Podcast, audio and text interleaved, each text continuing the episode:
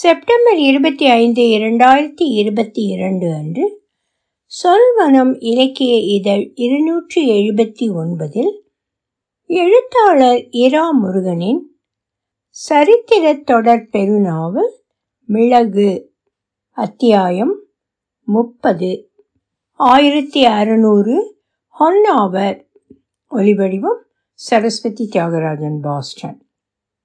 ஹொன்னாவர் நகரத்தின் பிரதானமான ரத வீதியில் கொடிக்கம்ப மேடைக்கு அடுத்து உயர்ந்து நிற்பது போர்த்துகீசு அரசு பிரதிநிதி திருவாளர் இமானுவல் பெத்ரோவின் மாளிகை. மாளிகைக்கு மேற்கிலோ சமண சத்சங்கம் என்ற சகலரும் வந்திருந்து இறைவன் புகழும் தீர்த்தங்கரர்களின் உன்னதமும் பாடி பரவி நற்கதி தேடும் புனிதமான கூடம். பெத்ரோவின் மாளிகைக்கு கிழக்கே நெருக்கமாக அடுத்த கட்டிடம் புதிதாக தொடங்கியுள்ள மிட்டாய் அங்காடி. ரோகிணி ஜெர்சோபாவில் நடத்தும் பிரபலமான மிட்டாய் அங்காடி ஹொன்னாவரில் கிளை பரப்பிய இடம் என்று தினசரி வாங்கி போகிறவர்கள் சொல்கிறார்கள். இனிப்பு வகைகள் ஜெர்சோபாவில் இருந்து தினம் நீளமான வேகன் வண்டிகளில் கொண்டு வரப்பட்டு சிறப்பு அடுப்புகளில் சற்று சூடாக்கப்பட்டு புத்தம் புதிதாக விற்கப்படுவதை அங்கே வாங்கி போகிறவர்கள் மிகவும் விரும்புகிறார்கள். அதற்கு கிழக்கே இரண்டு சிறு தோட்டங்கள் கடந்து வீரப்பா செட்டியாரின் மூன்றடுக்கு மாளிகை. அவர் மொத்தமாக கொள்முதல் செய்து அரிசி இதர தானியங்கள் விற்பனை செய்கிறவர். மிட்டாய் அங்காடிக்கு இன்னும் கிழக்கே உள்ள கட்டிடம் அரச பிரதானி நஞ்சுண்டய்யாவின் இரண்டு அடுக்கு மாளிகை. எப்போதும் யாராவது சிவபெருமானின் பெருமைகளை கைத்தாளம் வாசித்து பாடிக்கொண்டே இருக்கும் அந்த இல்லத்தில் அதிகாலை பகல் மாலை நேரங்களில் யாசகர்களுக்கு அவர்கள் குரல் விட்டு யாசிக்காமலேயே சோறும் குழம்பும் கறி அல்லது அப்பளமும் தானம் செய்யப்படுவதால் அந்த வீட்டுக்கு வெளியிலும் மாலை மறையும் வரை கூட்டம் நிறைந்திருப்பதை காணலாம். அப்புறம் உணவு தானம் செய்யக்கூடாது என்று வழி வழியாக வந்த நடப்பு. மேற்கில் சமணப்பள்ளிக்கு அடுத்து பழைய சிதிலமான சமண வசதி கட்டிடங்கள் இரண்டு நின்று கொண்டிருப்பதை காணலாம். அதற்கும் மேற்கில் தென்னை மரங்கள் அடர்ந்த தோப்பும் நடுவில் பெரிய துறவு கிணறும் தொடர்ந்து வேப்ப மரங்களும் மலைவேம்பு அசோகம் வாதுமை ஒதியன் ஆகியவை செழித்து வளர்ந்த தோட்டமும் தெருக்கோடி வரை நீள்கின்றது. மாலை நேரத்தில் ரதவீதி முழுக்க தண்ணீரை வெட்டி வேர் ஊற வைத்து சேர்த்து தூசி அடங்க பணியாளர்கள் விசிறி அடித்து போய்க் கொண்டிருந்த போது நேமிநாதனின் இரட்டை குதிரை வண்டி ரத வீதியில் நுழைந்தது. சிதிலமான சமண கட்டிடத்தின் முன்னின்ற சேரட்டிலிருந்து யாரும் இறங்கவில்லை. அடுத்த கட்டிடமான சமண சத்சங்கம் வாசலில் நின்ற நாலஞ்சு பேர் இளவரசர் இளவரசர் என்று பரபரப்பாக சத்தம் போட்டபடி தெருவில் போகிறவர்களின் கவனத்தை ஈர்க்க முனைந்தது பட்டவர்தனமாக தெரிந்தது. அந்த வீதியில் அழகான பெண்கள் நடந்து போனால் மட்டுமே தலைகள் உயரும். பேரழகிய பல்லக்கில் போனால் ஒரு நிமிடம் செயல் மறந்து மெய் மறந்து எல்லோரும் பார்ப்பார்கள். அதி சிறப்பான தெய்வீக ஆரணங்குகள் ஏழு குதிரைகள் பூட்டிய வண்டியில் சூரிய பகவான் போல் கிழக்கிலிருந்து மேற்கே போனால் சேரட்டுக்கு பின்னே சகல வயதினரும் உன்மத்தம் கொண்டு ஊர்ந்திருக்கலாம்.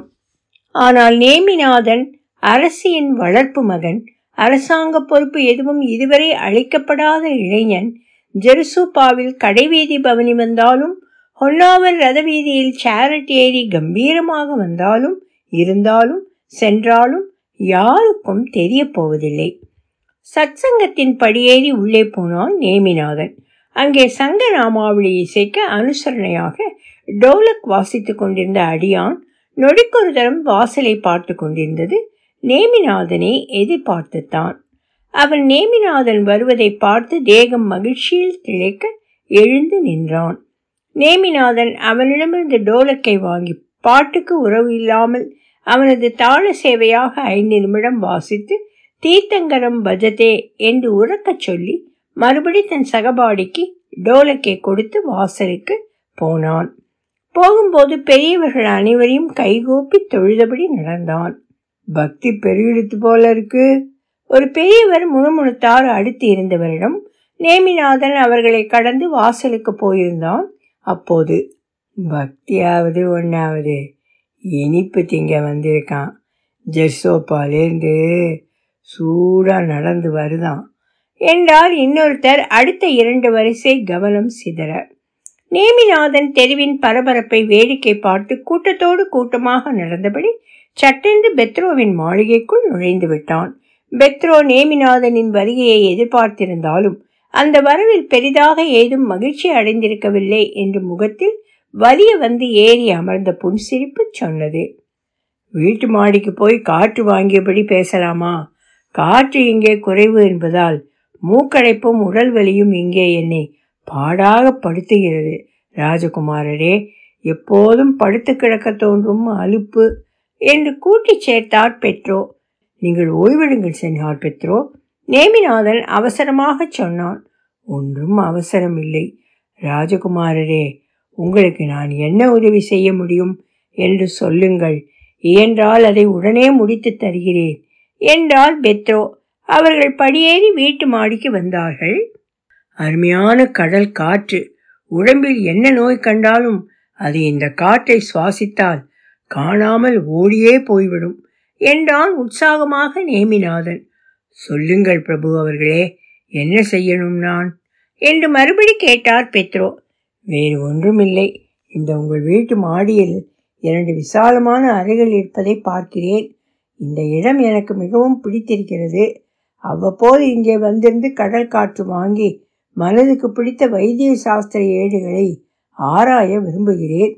நான் வைத்தியநாத் அரச வைத்தியரிடம் வைத்திய சாஸ்திரம் பயில்வது தங்களுக்கு தெரிந்திருக்கலாம் சென்ஹோர் பெத்ரோ. இரண்டு வீடு கடந்து பிரதானி நஞ்சுண்டையாவோடு சேர்ந்து இந்திய கவிதைகளை போர்த்துகீசிய மொழியாக்கம் செய்யவும் செயல்படுகிறேன். எல்லாவற்றையும் கவனிக்க இந்த இரண்டில் ஒரு மாடி அறையை எனக்கு தற்காலிகமாக கொடுத்துவிட கோருகிறேன். மாதம் நூறு வராகன் கொடுக்கூலி தருவேன். அதற்கு மேல் தேவை என்றாலும் தருவேன். பெத்ரோ ஒன்றும் சொல்லாமல் மௌனமாக இருந்தார். கசாண்ட்ரா இரண்டு கண்ணாடி பாத்திரங்களில் குளிர்பானம் கொண்டு வந்து வைத்துவிட்டு போனாள். அவள் அருகில் வரும் வரை கசாண்ட்ராவின் திடமான மார்பு குதித்து வந்ததையும் உருண்ட தோள்களின் திடத்தையும் ரசித்திருந்தான் நேமிநாதன். இது என்ன? கண்ணாடி டம்ளரில் வந்த பானத்தை சுட்டி கேட்டான் கசாண்ட்ராவிடம். கசாண்ட்ராவின் மாறிடத்துக்கு அருகே இருந்த அவன் முழங்கையை சற்றே அவளை நோக்கி நீட்டியபடி கேட்டான் அவன். மகாபிரபு, இது போர்ச்சுகல் காக்டெயில் பானம். எலுமிச்சையும் இஞ்சி சாறும் கொடிமந்திரி சாறும் சேர்ந்து பதப்படுத்தப்படாத சர்க்கரை அளவாக கலந்து தயார் செய்த குளிர்பானம்.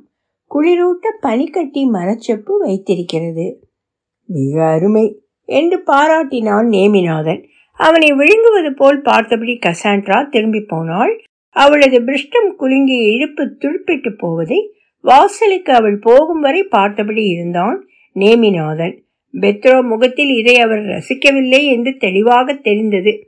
பத்து நிமிஷம் வந்திருக்கும் போதே பெத்ரோவின் காம கிழத்தியை உடுப்பு உரித்து நிற்பது போல் பார்த்திருக்கிறானே இவன். நாளைக்கு கேட்டபடி ஒரு அறை கொடுத்தால் கசாண்ட்ராவை அங்கே அனுப்ப சொல்வான்.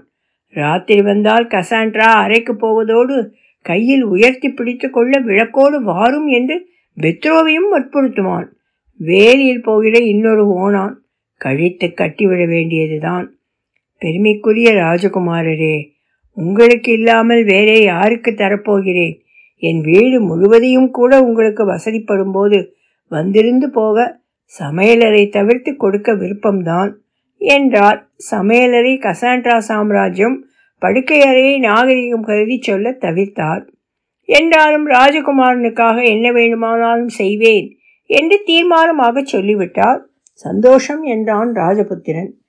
இதோ வந்துட்டேனப்பா, நீ சந்தோஷப்படவா? லிஸ்பனிலிருந்து ஒன்பதாயிரம் கடற்கல் கப்பலேறி வந்து ஆப்பிரிக்காவில் நன்னம்பிக்கை முனைகடந்து ஹொன்னாவரும் ஜெரசப்பாவும் தொட்டு ஷராவதி தீரத்தில் தங்கியிருக்கிறேன் என்றது அவர் மனம்.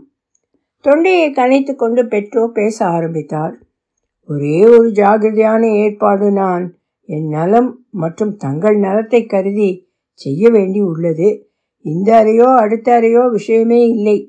வெளிநாட்டுக்காரனான நான் உள்நாட்டில் ஏற்படுத்தும் பந்தம் எதுவும் மாட்சிமை பொருந்திய மகாராணி அவர்களின் அரசாங்கத்துக்கு தெரியாமல் ஏற்படுத்தி கொள்ள முடியாது எனவே நான் பேரரசி அவர்களை அடுத்த வாரம் தரிசிக்கும் போது உங்களுக்கு இந்த அல்லது அடுத்த அறையை விட்டுத்தர அனுமதி வாங்கிக் கொள்கிறேன். அதற்கப்புறம் அது உங்கள் அறைதான், குடக்கூலி கூட வேண்டாம். பெத்ரோ சற்றே கண்ணை மூடி தன் வார்த்தைகளின் பாதிப்பை எதிர்பார்த்திருந்தார். நேமிநாதன் கால் நகர்த்தும் நேரம் இது. நேமிநாதன் எதுவும் சொல்லவில்லை. சரி, நான் புறப்படுறேன் என்று ஒரு முழு நிமிடம் கழித்து சொன்னான் அவன். எழுந்து இருக்கைக்கு அடுத்து நின்றபடி தொடர்ந்தான்.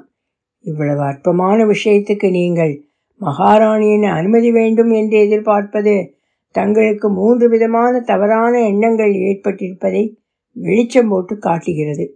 ஒன்று, தாங்கள் அரசியவர்களை நினைக்கிற நேரத்தில் நினைக்கிற காரியத்துக்காக சென்று பார்த்து முடிக்கும் அளவு ஒரு உள்ளூர் பிரமுகர் என்று நினைக்கிறீர்கள். உங்களை பற்றி மகா பெரியதாக போர்ச்சுகீசியர்கள் தான் உலகில் சகல விதத்திலும் சிறந்தவர்கள், பாரத தேசவாசிகள், அற்ப பதர்கள் என்று நினைக்கிறீர்கள் போல இருக்கிறது. அடுத்து இன்னொரு மாபெரும் தவறு உங்கள் கண்ணோட்டத்தில் வந்து புகுந்திருக்கிறது. என்னை நீங்கள் எந்த விதமான அதிகாரமும் இன்றோ நாளையோ ஏற்கனவே உள்ளதோ ஏதுமில்லாத வெற்று மனிதன் என்று நினைக்கிறீர்கள். ஒரு பெரிய நாட்டின் அரசி, உலகமே மிளகு வாங்க அவர் முன் மண்டியிட்டு நிற்கிறது. அந்த அரசி அடுத்து அரசு ஆளும் வாரிசு யாரென்று தேர்ந்தெடுத்து வைத்திருக்கிறார்கள். அவர்களையும் நிச்சயமான வாரிசுரிமை கொண்ட என்னையும் அவமதிக்கிறீர்கள். என்னை ஒரு பொருட்டாக மதிக்காமல் அவமானம் இழைத்து விட்டீர்கள். ஒரு அரசர் உங்கள் இல்லத்துக்கு வந்தால் நீங்கள் செய்யக்கூடிய உச்சபட்ச மரியாதை இதுதானா? உம் நெருக்கமான வேலைக்காரி குளிக்காமல் தலை சீவாமல் மூத்திரத்தை சீனி போட்டு கலந்து எடுத்து வந்தது போல் ஏதோ ஒரு பானத்தை எடுத்து வந்து எனக்கு கௌரவம் செய்ய நீட்டி விட்டு போகிறாள். தூமை வாடை அவள் இடுப்புக்கு கீழிருந்து எட்டூருக்கு அடிக்கிறது. உமக்கு வேணுமானால் அதில் அகரி ஏற்றுவதாக இருக்கலாம். நாங்கள் இந்துக்கள் சுத்தம் பார்க்கிறவர்கள். காலையும் மாலையும் குளித்து மடியாக சமண கோவிலும் சிவன் விஷ்ணு கோவில்களிலும் தரிசித்து வந்த பிறகே தண்ணீர் கூட குளிப்பவர்கள். என்னிடம் தெருப்பொருக்கியோடு பேசுவது போல் உதாசீனம் செய்து பேசுகிறீர்கள். ஒன்றும் சரியில்லை உம் நடவடிக்கை. நீளமாக பேசி நிறுத்தினான் நேமிநாதன். உணர்ச்சி மிகுந்து பேசும்போது கடைவாயில் வழிந்த எச்சிலை அப்படியே புறங்கையில் துடைத்து கொண்டவனாக சுற்றுமுற்றும் பார்க்க கசாண்ட்ரா ஒரு வெள்ளை துவாலையை அவனிடம் நீட்டினாள். அவள் முகத்தில் வசீகரமான புன்னகை இருட்டும் ஒளியும் ஓடிப்பிடித்து விளையாடும் அந்தி பொழுதில் தவழ்ந்தது. இரண்டு அடி நடந்து அலமாரியில் இருந்து மெழுகுவர்த்திகளை எடுத்து சுட்டி சுவர் மேல் பதித்த மரப்பலகையில் கவிழ்ந்து விடாமல் பொருத்தி வைத்தாள். அவள் அருகே வெள்ளத்தை மொய்க்கும் ஈ போல நகர்ந்தான் அவன். பெத்ரோ ஒரு நிமிடம் கண்மூடி இருட்டு இடைவிட்டு படிந்த ஒளியை ரசித்தார். நேமிநாதன் புறங்கை துடைத்த துவாலையை கைதவறி கீழே போட்டான். அவனுக்கு முன் அதை கசாண்ட்ரா குனிந்து இழுத்தாள். அவனும் குனிந்தான். இருவரும் இழித்து கொண்டார்கள். பெத்ரோ கண் திறந்து பார்க்கும்போது கசாண்ட்ராவின் மார்பை ஒரு வினாடி கையாண்டு விடுவித்தான் நேமிநாதன். அவள் பெத்ரோவை பார்த்து சிரிக்க நேமிநாதன் மன்னிக்க வேண்டும், நான் அவசரப்பட்டிருந்தால் என்று உள்ளே வந்தான். இந்த அறையை எனக்கு குடக்கூலிக்கு தர நீங்கள் ஏன் கோட்டையின் அனுமதி கேட்கிறீர்கள் என்று புரிகிறது. பாதுகாப்பு காரணங்கள் நிச்சயம் உண்டு. ஆகவே அப்படி மெனக்கெட வேண்டாம். நான் சமண வசதி பக்கம் இடிந்த புராதன கட்டிடத்தை வாங்கி எனக்கான மனையை நிர்மாணிக்க முயல்கிறேன். நன்றி, நீங்கள் என்றும் என் நண்பர் என்றான் பெத்ரோவின் கரங்களை அன்போடு பிடித்தபடி. மறுபடி விளக்குகளுக்கு நடுவே அவனுக்கு சர்பத் அளிக்க கசாண்ட்ரா வந்து கொண்டிருந்தாள். அவள் கையிடுக்கில் பூசியிருந்த ஜவ்வாது வாடை அவளுக்கு முன்னால் வந்து சேர்ந்திருந்தது. தொடரும். ஒலிவடிவம் சரஸ்வதி தியாகராஜன், பாஸ்டன்.